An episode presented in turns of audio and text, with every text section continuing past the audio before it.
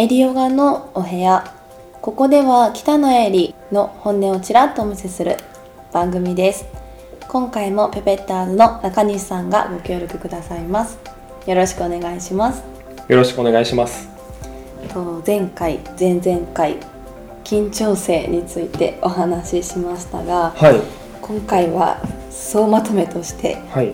再びお話ししてもいいでしょうか。よろしくお願いします。続きますが、えーただあの違った内容で、あのー今回は緊張性ヨガについて学びましたがここに至るまで数々のいろいろな師匠だったりとかトレーナーさんだったり、あのー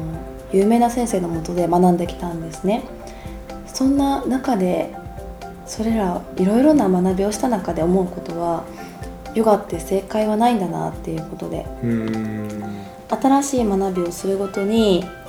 ヨガの常識がどんどん覆されていくんですよ。はい。だから右が正しいっていう先生もいれば左が正しいっていう先生もいたりでえみたいな。でもそういった衝撃っていうのはもう2年ぐらい前かなにもうあったのでそれがヨガなんだなってこれが何が正しいかっていうふうにそれを追い求めていくのではなくてあのこうじゃないといけないっていうのがヨガ？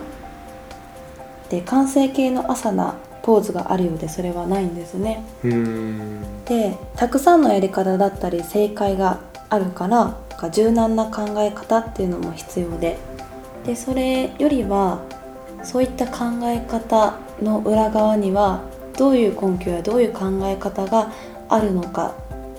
っていうことを知ろうとすることの方が大切なんだなって最近はつくづく思います。でいろいろな考え方があるからこそ自分はどのやり方でどれを採用していくかなんでそれを採用していくかっていう自分に合ったヨガだったりノウハウを学ぶっていうのは大切でうーんなんでそれを生徒様に伝えていくかっていうのも大切だなって考えながら私はレッスンをしています。うーんそれはいろんな体験をしてきたからうん自分の中で消化してるっていうことですもんね。えーそうなんですねその前回この養成講座を一緒に受けていてたくさん同期がいたんですけれど周りの方々も大体ヨガの先生なんですけれど、うん多く言われていたのが「え今までずっとやっていた私のやり方って間違っていたの?」っていうことを言ってらっしゃったんですね。はでもそれはそうではなくってそこで終わってしまったらなんかもったいないなって思って。でも今までそういった教えっていうのはそこに理由があるからそういうふうに練習されてらっしゃって多分それを教えられた先生っていうのは違う意図があったからそういうふうに教えてらっしゃったと思うんですね。で今回また新しい、えー中井真由美先生なんですけれど、緊張性ヨガをメソッドとしてされている中井真由美先生はまた違うやり方でされていてそれぞれ全然違うやり方としても裏側に何か目標だったり達成ってする効果っていうそれぞれの違う効果だったりとかが考え方があるから大切でそれは今までの割りやり方が違うじゃなくって、まあ、両方あるんだよっていう両方採用しながらヨガを楽しむっていうのは大事だなって先生側ヨガインストラクターとして大切なことだなっていうふううに思っていーんなまする。ほど。だからうーん先生側も柔軟な考え方が必要だなって思いますし私もあどれを採用しようかなどっち側でやろうかなっていうのがあるんですね。例えば股関節を内旋外旋って分かりますか？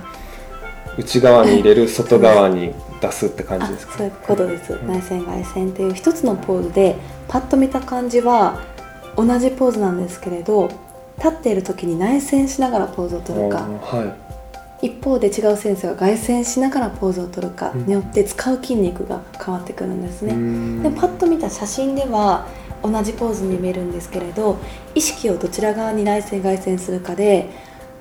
働く筋肉が変わって効果が変わってくるっていうそういう話ですなるほど。体の使い方筋肉の持っていくベクトルの働きっていうそういうはい。ところででそうすることによってアジャスト触り方も変わるしっていうね、それぞれだから私もどっちを採用しようかなってよく迷ったりするんですけれど、まあ、その場のその場に合わせて生徒様が何を目的でどういう効果を得たいのかっていうところを視野に置いたりまたはレッスンによって、まあ、変えたりすることも大切かななんて思っています。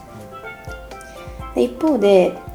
生徒様側体が柔らかくなると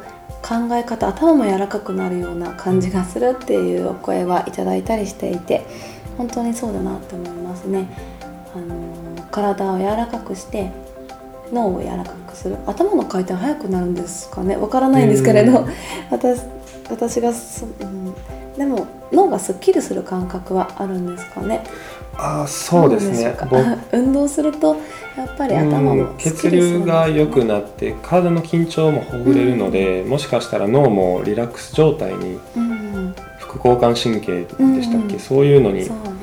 柔らかなこうストレスというか体に対する負荷が、だそうだ。うん。自律神経呼吸が脳にも行くことでより頭が冴えるっていう効果がある、まあ、そういうことですね。酸素がとかっていう風で生徒様側も頭もすっきりするしうん。っていうね柔軟性っていうのは体だけじゃなくって頭の柔軟性も必要だなそうね。そういう風になっていくんだろうなってヨガをすればっていう風に今回思いました。だからヨガって正解はないからこそ楽しいいろいろな世界があるんだなって思います。はい。はい、だからどんな日常でもこうじゃないといけないっていう縛りからは解放されてなんかねいろいろな方向で物事を試してみる考えてみるっていう柔軟な姿勢っていうのは大事なのかななんてうん。私が苦手とすること。だったりするのでちょっとヨガだけに縛られずまた違う方向からもうん。ね、考えたり学んでいくことっていうのは必要だなぁなんて思ったりもしますね。そうですね。はい、うん。ではそろそろ終わりましょうか。はいはい、エリオガのお部屋また遊びに来てください。ありがとうございました。ありがとうございました